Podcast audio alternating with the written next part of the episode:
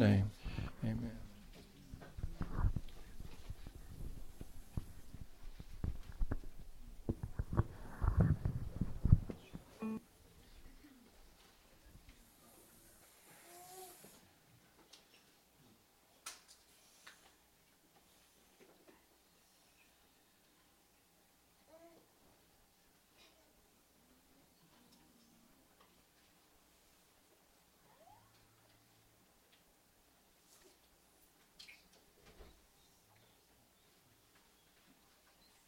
Lord Jesus, make it work.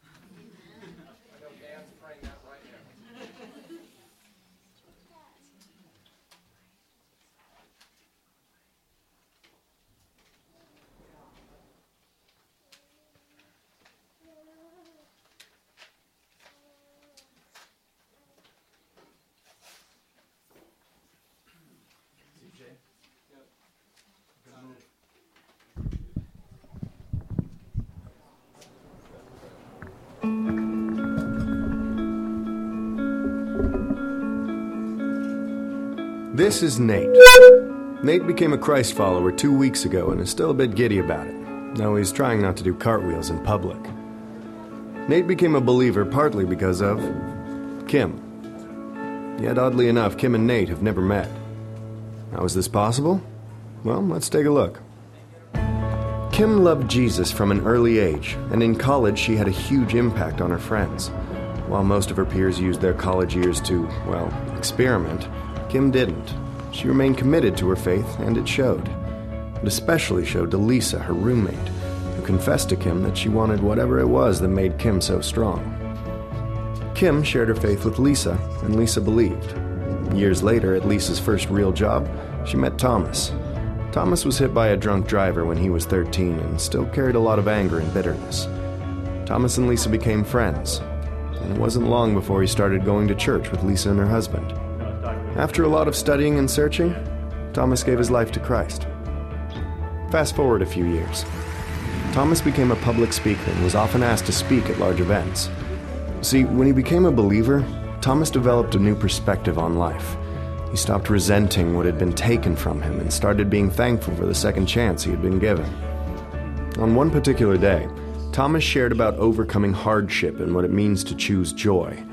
He was so passionate that a number of people were inspired to share a link to his video. The video of Thomas inspired James, too. And if anyone needed inspiration, it was him. James had a ton of issues. He spent most of his life as a passive husband, an absent father, and a horrible friend. That said, no one disliked him more than he disliked himself. But everything changed the night he happened to watch Thomas online. Something clicked and he knew what he had to do. He surrendered his miserable life to someone greater, and he was forever changed. James fought hard to make up for the lost years with his family, and he also began working with young men who were in danger of throwing their lives away. One of those men was Nate. Nate didn't really know his own dad, and he had no real direction in life, ultimately bouncing from one bad decision to another. Because of that, he often found himself in trouble with the law. No one had ever showed him what it looked like to be a real man. That is, until he met James. James became the first father figure Nate ever had.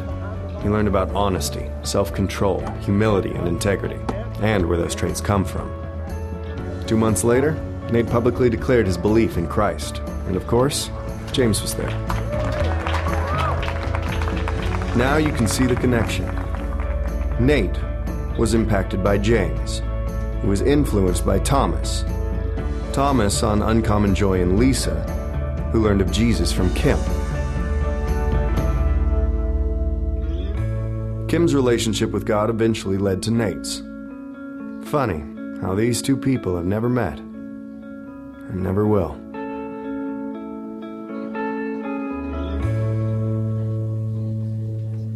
And that is how the kingdom of God is lived in for the sake of expanding out, isn't it? Was that addition or was that by multiplication? You know, addition is 1 plus 1 equals. This is the part where you can fill in the answer because that's too tough a math. 2. 1 plus 1 is 2. Is that a bad thing? No. The thing is, though, multiplication is 1 times 100 is what? 100.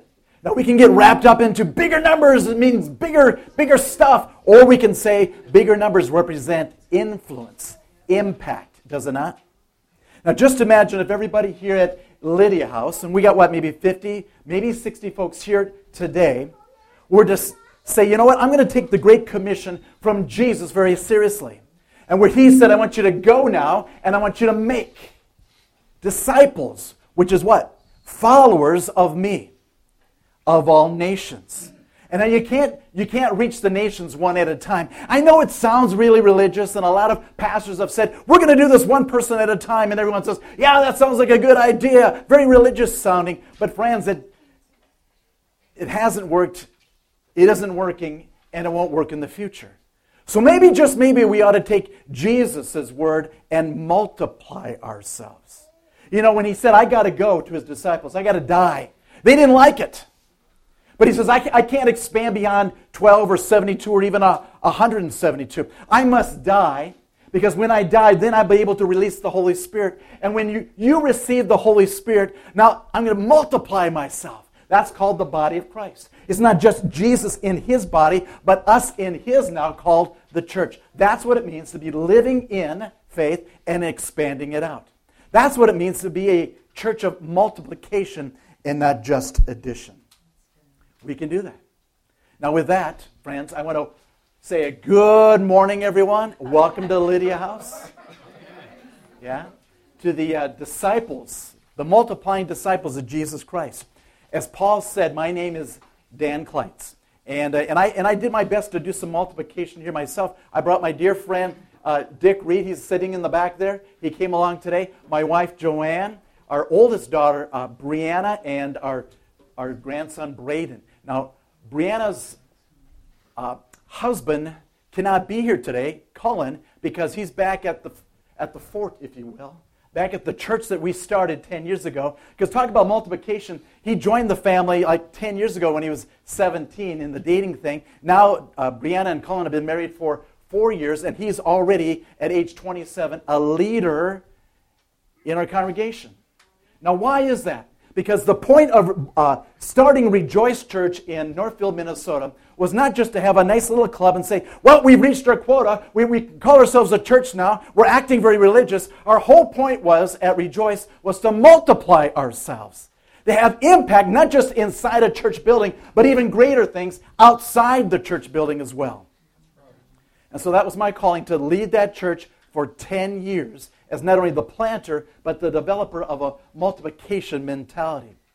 About nine years ago, when we were just a brand new church, Paul and Karen Anderson graced us by coming to, to, to rejoice, to visit, and I think they even shared a few words. But they also, at the end of the service, shared a prophetic word that to this day, I not only remember it, but our congregation does. And they said, Your influence will be greater than your numbers. Rejoice. You're a brand new church, and your influence will be greater than your numbers. And right away it resonated in my soul. That's it, that's from God. Because how do we know what a great number is? Having 200 in church? Having 500 in church? But we do know this impact is what we're supposed to be about. And when Jesus said, make disciples of all the nations. And so to this day, that's part of our DNA. Thank you for delivering that prophetic word from God through you into us and now into the community of Northfield and, and certainly beyond. About five months ago, the Lord gave me a new job, uh, a new calling, a, a, new task. And it's so huge that uh, if I pull out a scorecard, I, I say to myself, I am losing this battle. I am now the coordinator for new ministry development for the LCMC. That's a, that's a national thing, not just Minnesota, but a national coordinator for developing church plants through the LCMC. Those initials stand for Lutheran Congregations in Mission for Christ. Now, we know the Lutheran word is important because it's about standing on the word, it's about receiving the cross of Jesus Christ. And congregations is certainly important, right? Because that is the body of Christ. But the next two words are, are crucial. What does it mean to be a Lutheran congregation? We have to be, we have to be, in order to be disciples, missionaries in and for Christ. Missionaries in Christ. And so the purpose of the LCMC is not to make more LCMC churches. We have 800 some throughout the world. We could just settle back and say, ah, good enough. So it's not about more Lutheran numbers or more, even more people in worship, as, as great as that would be. But the point of, of why I've been called to this position is a way bigger godly goal. And that is to develop people to see themselves as disciples, followers of Jesus. And when that happens, then I'm supposed to disciple somebody else. Now, I've traveled around the country already in five months, and one of my biggest challenges to folks is you might be doing really good things in your church, but are you discipling anybody right now?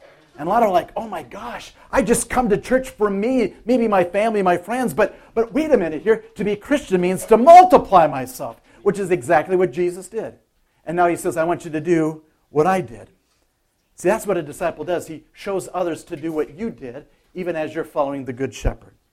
But in order for this to happen, in order for us to have a new paradigm, in order for us to have the freedom to really believe that's true and then actually do it, we're going to have to get rid of the old scorecard that all of us have been using for a long time and replace it with a brand new scorecard.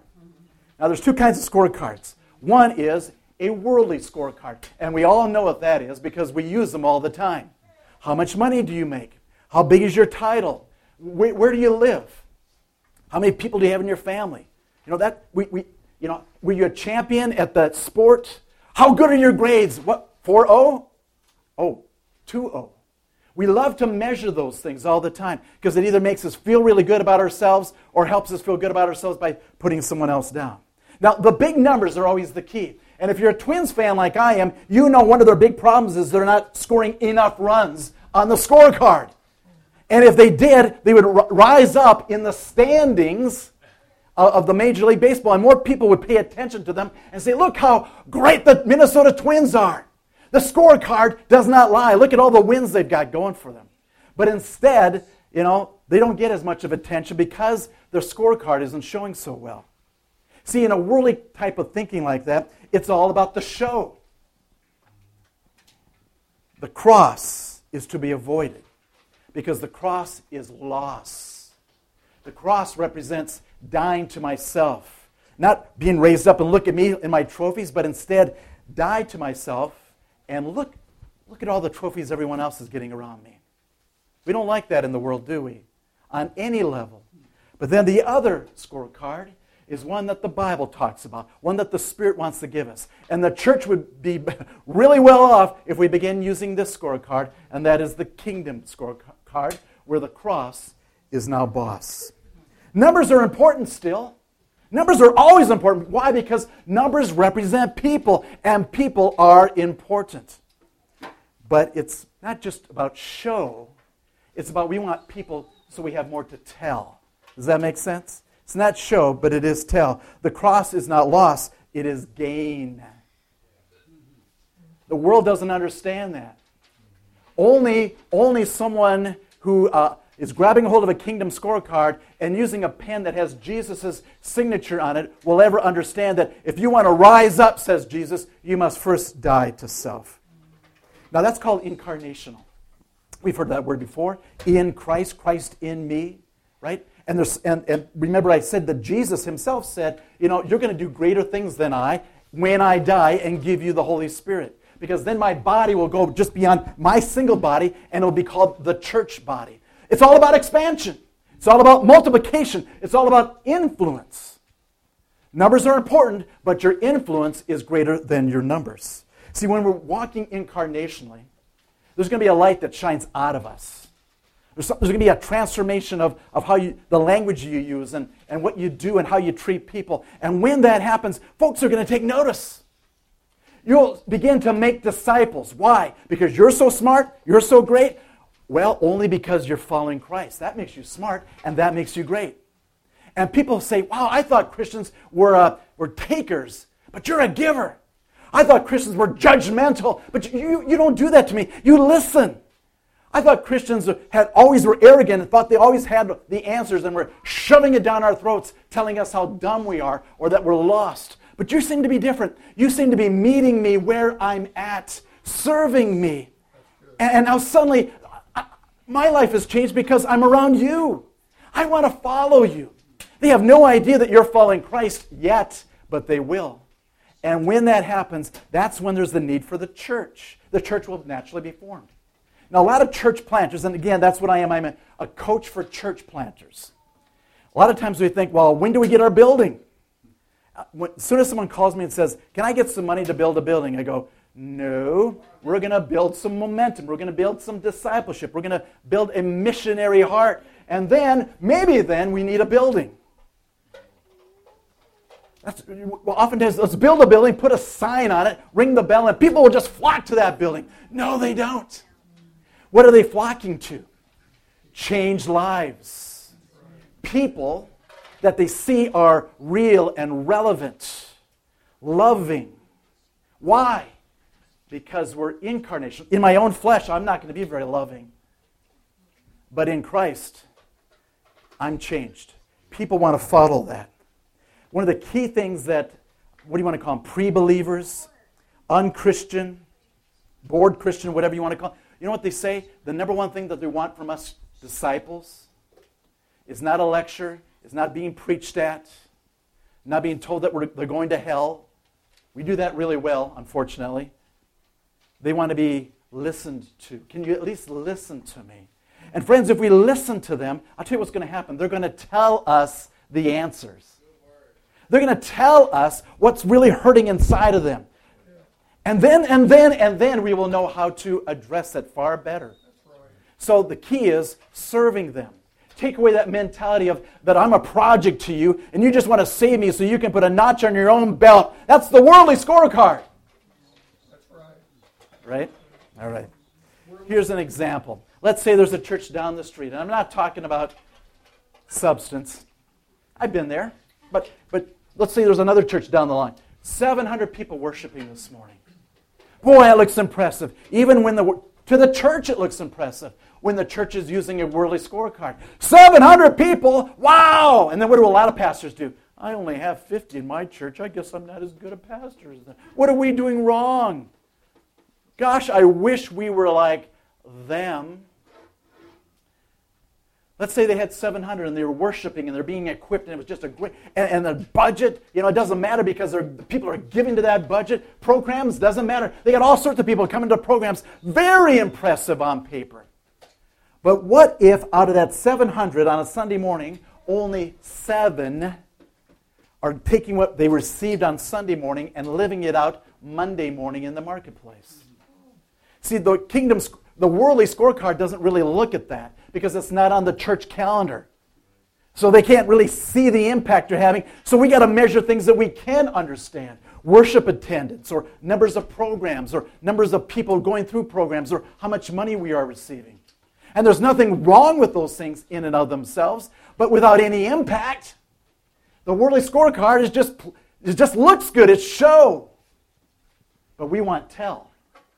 Lydia House, here's our calling. There's 50, 60 of us. Let's say out of that 50, 60 that received this message today, tomorrow morning on Monday, 70 of you are beginning to live out your faith in the marketplace in a brand new way. 70, yeah, somehow between right now and tomorrow morning, you've expanded yourselves already. And, and no one's going to, you know, no one in the church is going to say, oh, we got to write that down so we can take credit for it. You are going to be the marketplace minister. You're going to be that, that's your sphere of calling. That is your influence. Who's going to see it? The Lord's going to see it. That's, that's, a, that's a multiplication mentality. You're not going to get credit for it in the world standards, but I tell you, the kingdom of God is rejoicing. Right? Now, there's that mentality that we have to break. So it's not about being religious, it's about being in a relationship with Jesus on a daily impact. All right? Up on the screen, you'll see something. Here's a calling upon Lydia House to be a disciple making church. That makes disciples. That make disciples, that make disciples, that make disciples, that make disciples, that what? Impact the world, change the world. And you might be saying, but Pastor Dan, we can't change the world. We're just a little house church here in Minnesota, just a, a little tiny sliver of the world. You know, what good can we possibly ever do? And my response to that would be, Who told you that lie? certainly wasn't Jesus. Here's what his word says John chapter 8, 31 through 32. Jesus says, Abide in my word. That is, connect to me. Trust me. Follow me. Because when you do, already now something great's going to happen. You won't have to rely on how smart you are or how strong you are or, or how much money you have. You're going to get to be able to rely on me. And then you'll truly be my disciples. So, being a disciple is not about how much knowledge I can have about Jesus, as good as that might be. It is, am I or am I not going to abide in His Word? Trust Him. And when that happens, something multiplies. The truth begins to come out. The truth of what? The real purpose of life the real purpose of, of, of your job. Now, I know the worldly scorecard says you can't, you can't be a pastor at your job. They won't allow that to happen. That's what the worldly scorecard says. And if you want to believe that, you're going to have zero impact. If you have a kingdom scorecard saying you can't tell me what I am and what I'm not, I am who I am, says Jesus. I'm in Him. Now you're going to have an impact in wherever you go. And then something else happens after you know the truth. It's going to set you free. Free from what? Again, from the bondage, from the slavery of the world. Now, I know this as good as anybody here because even just last week, my wife Joanne had to, had to counsel me. She had to minister to me because I had one of those moments where I'm like, I can't do this job. It's too huge. It's daunting. I don't have enough of this. I don't have enough of that. I can't, I can't spread myself around. Oh, and you want to know why? Because I was using the worldly scorecard. But then, because of a ministering time, whether she knows it or not, I wait a minute, I got to practice what I preach. and I got to get rid of that worldly scorecard that was only putting me in bondage. I was not free. I was, I was a slave to it. And what does a slave do? Whatever the world tells it to do. So I wasn't having a whole lot of fun. But in freedom of the truth, it's fun. Lord, this is ultimately your problem, and you've given me the privilege to be a part of what you're going to do. So, Father, would you give me the patience? Would you give me the wisdom? Would you give me the courage to just go one step at a time in faith and become a multiplier? And suddenly, there you go. Right? Disciples of Christ are free because they're dead to the world. The world cannot tell a dead man what to do. Right? But so when he was telling me what to do last week, I wasn't dead. I was very much alive in the world. But when I die to the world, there's only one thing that can tell me what to do, because there's only one thing that can raise a dead person, and that is the breath of God. So there you go. If I'm dead to the world, it can't hold me in bondage anymore, and I'm free in Christ. The truth that sets you free, that's how you become my disciple.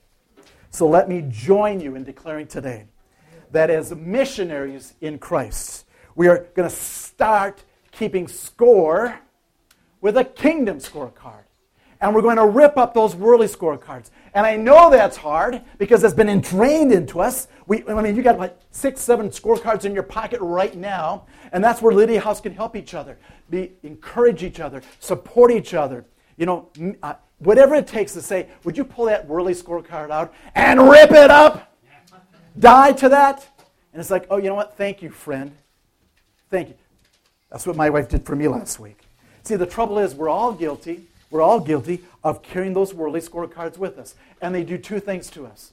A worldly scorecard will either puff us up. You're the best, Dan. You don't need God. You don't need anybody. You just go on your own.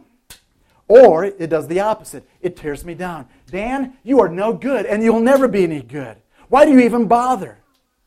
That's what a worldly scorecard does compare and contrast to somebody else. And neither of those elements from the worldly scorecard are from God. Bible says in 1 John chapter 2, 15 and 17, do not love the world or the things of the world.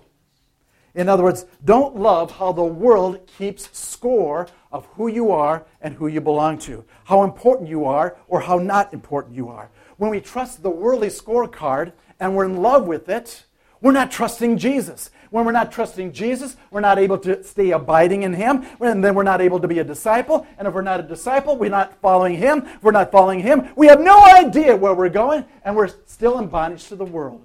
And the truth is not able to set us free. But anyone, if anyone loves the world, the love of the Father is not in him. For all that is in the world, the desires of the flesh, the desires of the eyes, and the pride of life, worldly scorecards, is not from the Father, but is from the world. And the world, with all of its great trophies, is passing away with all its desires. So we may get wrapped up in saying, Look how much money I make. Look how big a car I have. Look at my beautiful mansion. Look at the title they've been giving me at, at my job. Boy, I'm important. And here today and gone tomorrow. The worldly scorecard can really make you feel good today. But ultimately, ultimately, someone else comes along and says, I want to take your place. You, have you realized that? You're the, you're the NFL champion, the Super Bowl champion. And you're champion for what? A couple months. And then all of a sudden, everybody else is coming after you now. Constantly. Constantly. But whoever does the will of God abides forever. Not just a little time, but forever. How do you abide in God? Listen to His Son. Let me tell a little fun story. Joanne and I, a couple months ago, we were in Orlando for a conference that I was a part of, and we went out to play mini golf. We're not golfers, but we like to we like to putt around. You know, we just have fun as a family doing that. And on this particular day, Joanne was on a roll. I mean, she could not miss. She was banking that little ball off the bricks and off the walls, and they're going right in the hole. I'm like, come on. For me, it was just the opposite. I was rusty, so I wasn't getting pars, par twos. I was getting like bogey threes or, or fours. And so about first six holes into this, you know, crucial game of mini golf, Joanne had jumped out to like a huge lead on me. And you could just see the worldly scorecard come over both of us. She was really feeling good. She was going to beat her husband, Dan. She had never been able to do that before. She was experiencing some success, and that felt really good. And there's not necessarily anything wrong with that, but what does it do next? It either builds you up or it tears you down. It always goes too far. For me, it went the other way. It was tearing away at my male ego pride. I mean, I love my wife, but I can't have her beat me in mini golf. Someone's going to ask for my not only my scorecard, but my man card. I was really worried about that. So what did I do? Sort of. I began to just, you know,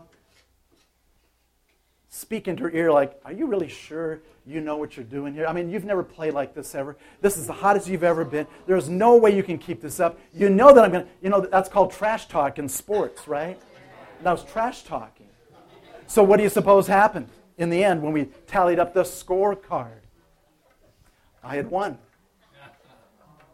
Yeah, yeah. But instead of playing like the Los Angeles Angels, I had played more like the New Jersey Devils. Right? You guys have heard that scripture before that where Jesus said, What good does it do a man to, to gain the whole world and lose his soul? My scorecard, our scorecard, should have read this Joanne and I are married. We love each other, and Jesus is a part of our lives. And so, whether we're playing mini golf or doing something really, really serious, it doesn't matter. We are a team, and we win together and we lose together. We rejoice with those who rejoice, and we mourn with those who mourn. And, and, and the worldly scorecard can be fun, but it's fleeting in just that moment. And, church, that's the same calling upon us. We are to be a, a marriage in Christ, incarnationally.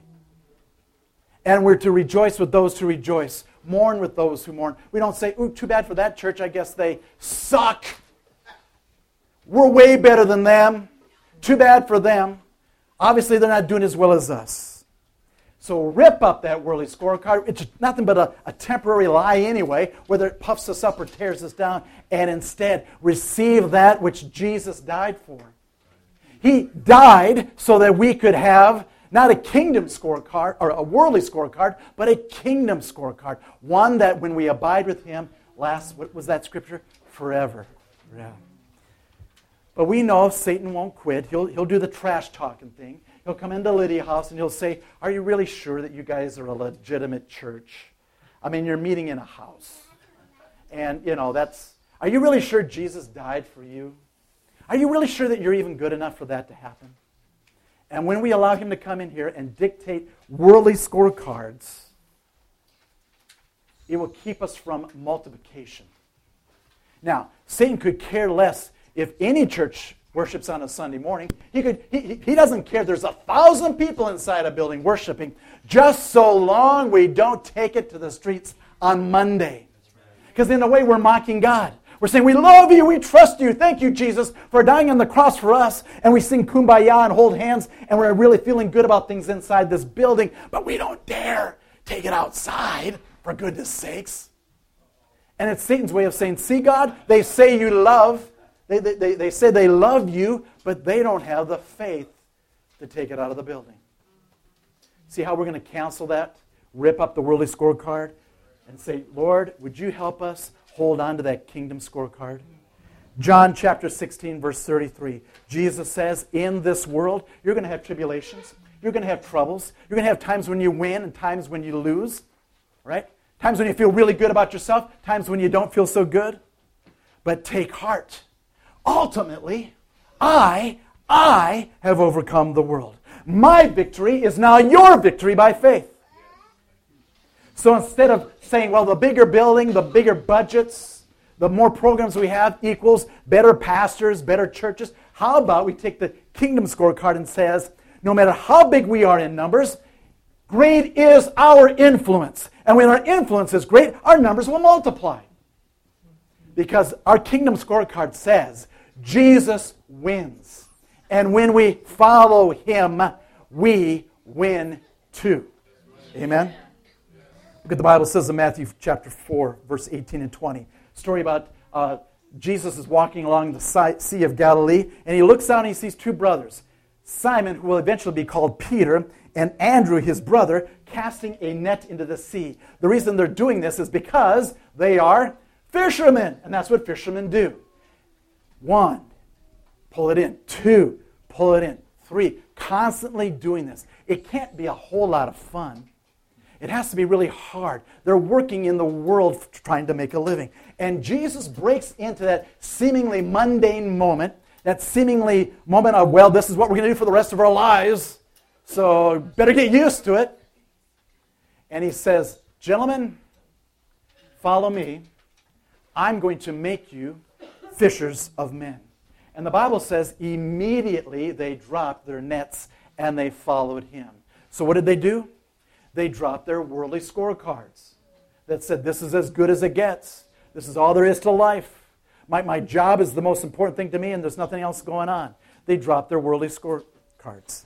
Uh, you see, the reason why that was important is because these guys were probably rabbi rejects. When you get to be 12 or 13 in the Hebrew faith, the local rabbis say, you know what? I'm picking, you know, I'm picking Daniel and I'm picking Abraham, and you guys, you guys are going to come. You're going to hang out with us. We're going to be your, uh, we're going to be your rabbis. You can sit at our feet, and we will train you how to be holy, how to take care of the temple. The rest of you slugs, losers, pretenders and posers, you're going to have to be ranchers. You're going to have to be fishermen. You're going to have to be farmers. Oh, but these guys are special. They're holy. They're inside the temple. And Jesus breaks that, thanks be to God for all of us, and says, I'm the temple, and I'm your seminary training, I'm your rabbi, and I'm inviting you, yes, you, dear fishermen, to follow me. Wow, that's speaking to everybody here, isn't it? Everybody here? Multiply by fishing. So instead of just throwing out the net and catching some fish, they're going to throw out the net and not catch one person at a time, but impact an entire community. Eventually, the world. Let's break that down real quick. Number one, Jesus said, I want you to follow me. It's an invitation that we can choose to either obey or not obey. But remember Jesus saying, You'll know you're my disciples when you abide in my word. So his word is, Follow me. Can you trust me? And they did. Even though they had no idea, well, how are you going to make a living? They still dropped that worldly scorecard. Because why? There was something about Jesus, about truth, that sets them free from perhaps a job they just weren't enjoying so much. Now, they still fished, but it had a different perspective on it now. Then he says, I want you, I'm going to make you. Jesus says, I'm going to make you. Now, how does Jesus make us do anything? with a baseball bat? Either follow me or I'm going to bash you in the head. You know, a lot of outsiders perceive us Christians as talking like that. They do. Now, we may not like it and we may think it's not true, but their perspective is that's how we act. So Jesus doesn't make us physically, He models for us. So He makes us by modeling for us a relationship with the Father. You know? So it's not about being religious, it's about being a you know, follower of being connected to the Father. He shows that uh, we're to be givers and not takers. I mean, Jesus said the Son of Man doesn't even have a pillow to lay his head down, and yet he's willing to lay his whole life down. So he models for us.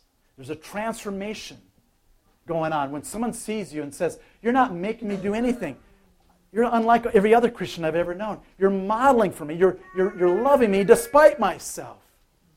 Now, you're not saying I condone your behavior, you're simply saying, I love you so much, like Jesus loves me, that I'm willing to hang in there with you. Well, there's a calling, isn't it?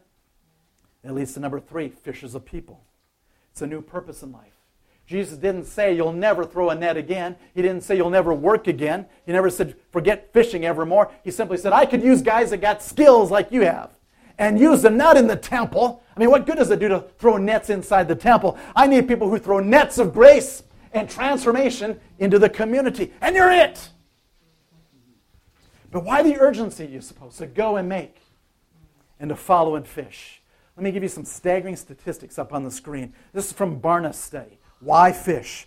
65% of the builder generation in the United States goes to weekly services, usually a Saturday or a Sunday. You know, raise your hand if you're a part of the builder generation, older than 67. Huh? We got a couple guys willing to admit that. There you go. Thank you, Paul. How about this? 35% of the boomer generation. Boomers are like 49 to 67. I'm at the bottom of the boomers at 51. Anyone here? Boomer gen? 35%. All right?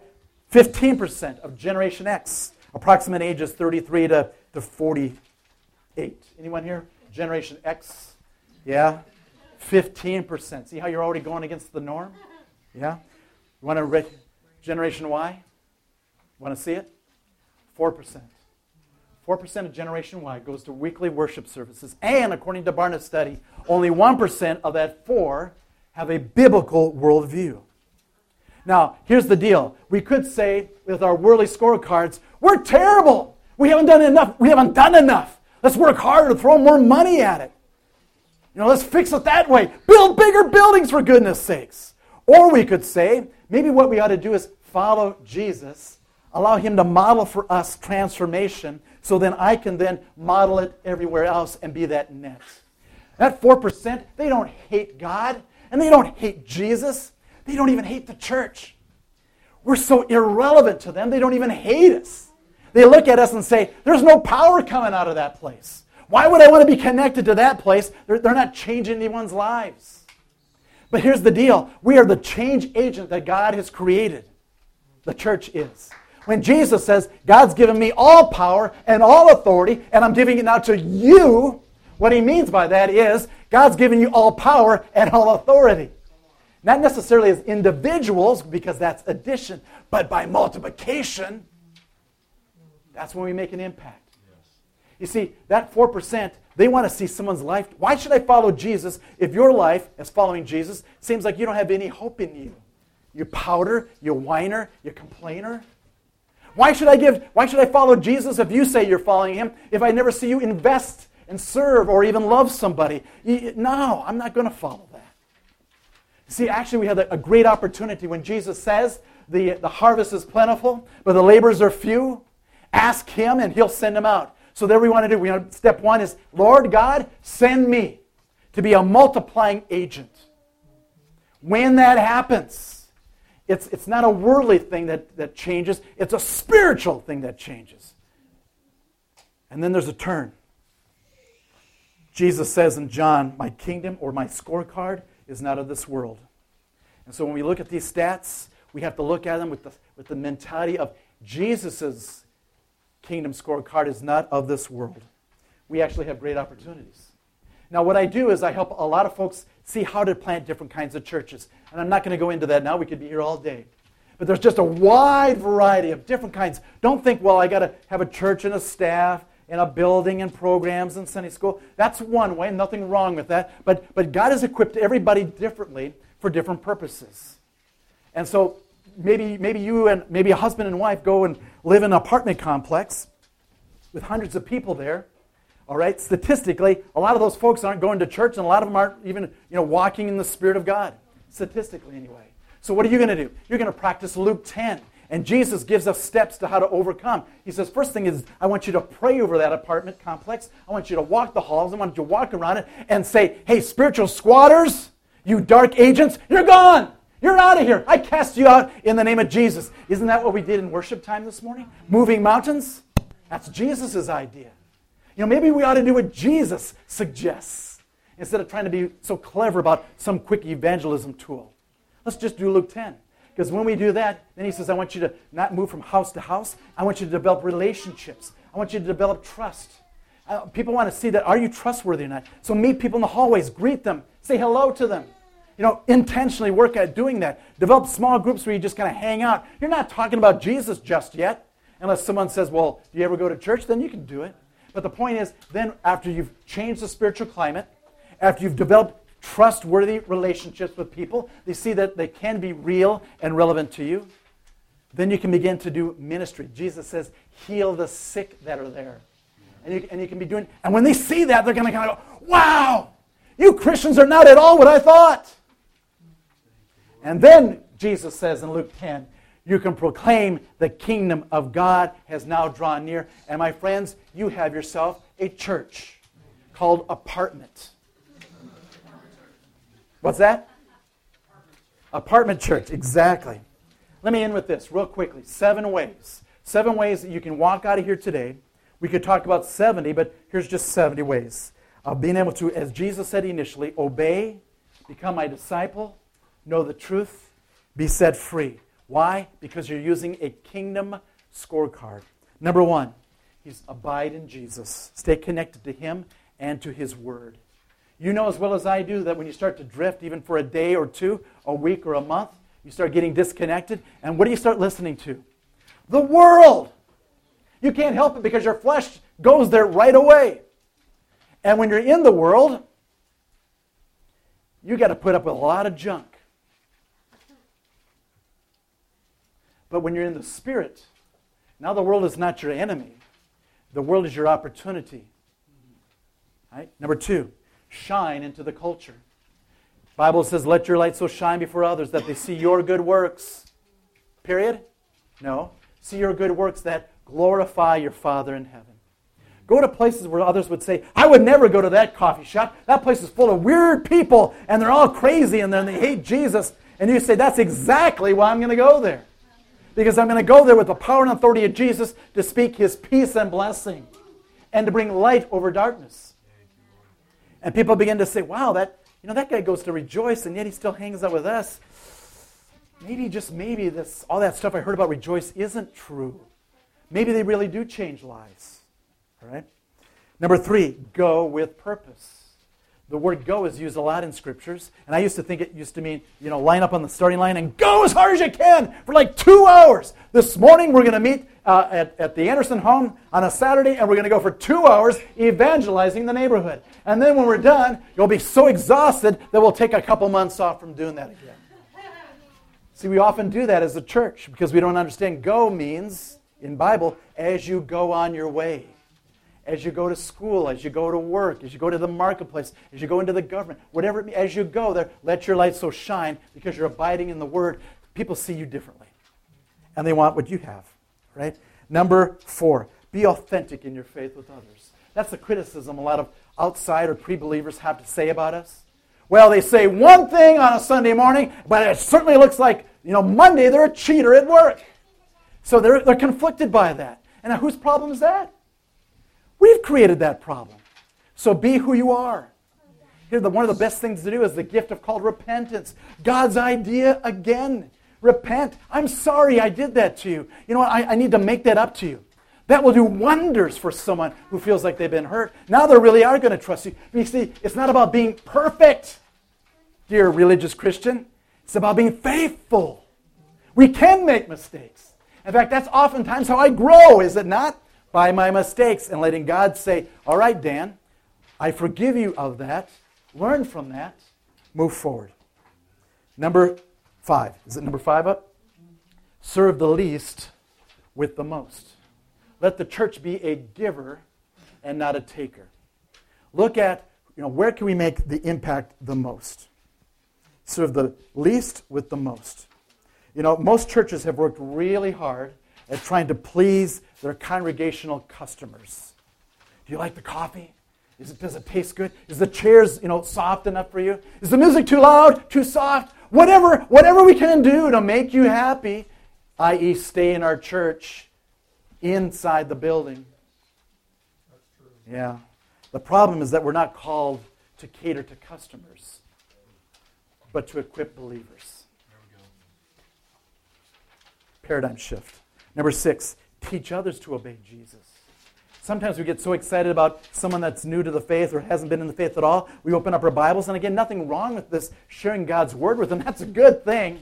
But it's way more than just here's some information about Jesus, and once you get enough information, you, will know. Because they're still going to look to you and say, Well, I got some information, but how do I live it now? So teach them to obey by what? By obeying yourself. Remember in the Great Commission, Jesus says, Go make disciples of all nations, baptize them, death, so the world doesn't own you anymore, death, raise up, teach them to what? Obey, he says. He didn't say teach them facts, he says teach them how to obey me. Number seven, make disciples who make disciples who make disciples. That is a kingdom mentality that Jesus is inviting this congregation and all churches to create that atmosphere of this is all about uh, multiplying ourselves. Now, I know you love each other and you like each other and you like getting together. That's good. But maybe the Lord is saying, you know what? You four right there. I'm calling you not to leave this body, but to be multiplied from this body, to be deployed by this body to the other side of Minneapolis. You can still be friends. You can still get together on Sunday mornings and worship. But you four, I'm pulling you out of here because you've been equipped by this place and empowered by this place to go and have an impact on your side of the world that Lydia House can't have.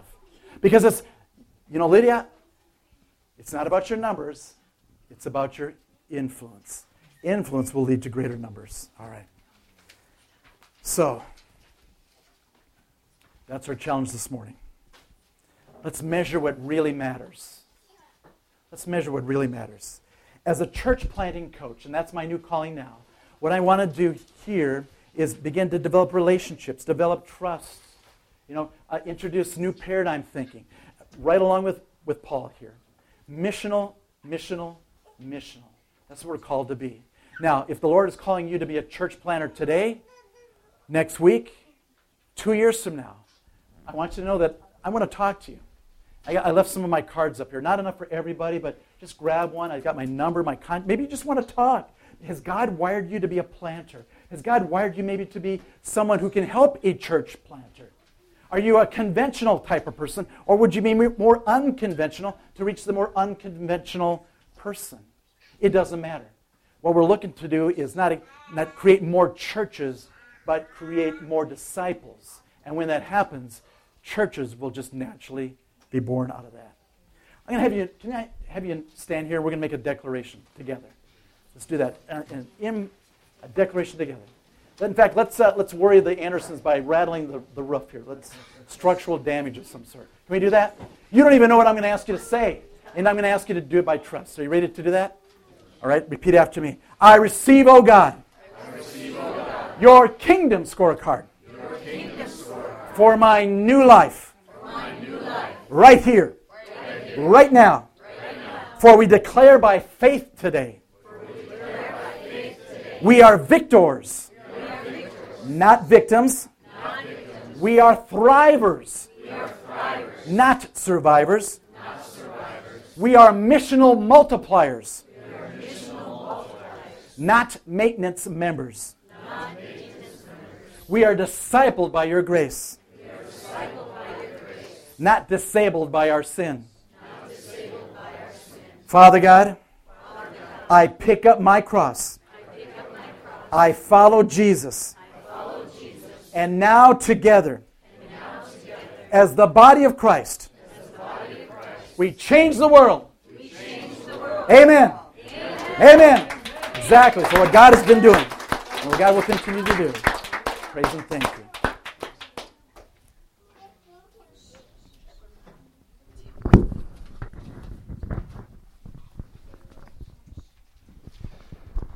Find somebody close to you. Before I give you the benediction, I want you to find somebody near you and pray something from this word. Pray something. It may be an intention that you have. It may be God spoke to me this morning and said, I'm to do this, or I'm to pray about starting a small group. Just turn to somebody now near you. I'll pronounce the benediction in just a moment, but just have a, a moment of prayer. Prayer time. Just turn. Definition of disciples. We were asking to make disciples. Maybe some people don't know what a disciple is. Is someone who's wholly devoted to Jesus, to following Jesus. That's what a disciple is. That's it. Turn to somebody, pray something from this message.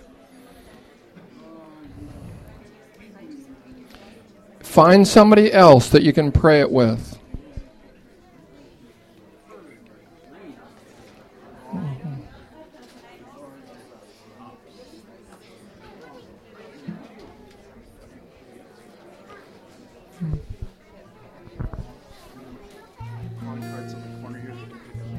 Wonderful.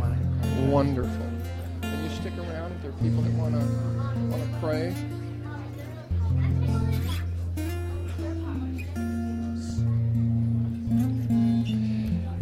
Prayer ministers, if you can come forward.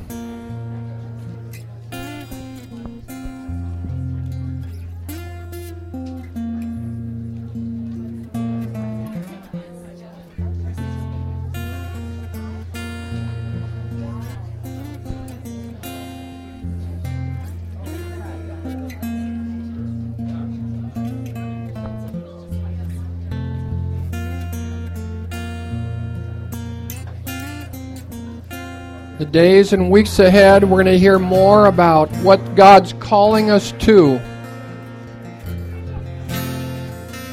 and how we can be fishers of men.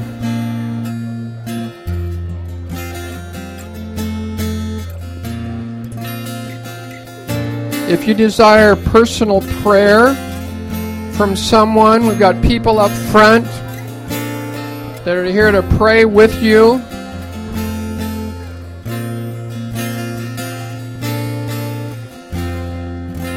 Maybe there's mountains that needs to be moved, mountains of fear that you want to you want to make an impact, but there's fear in your heart.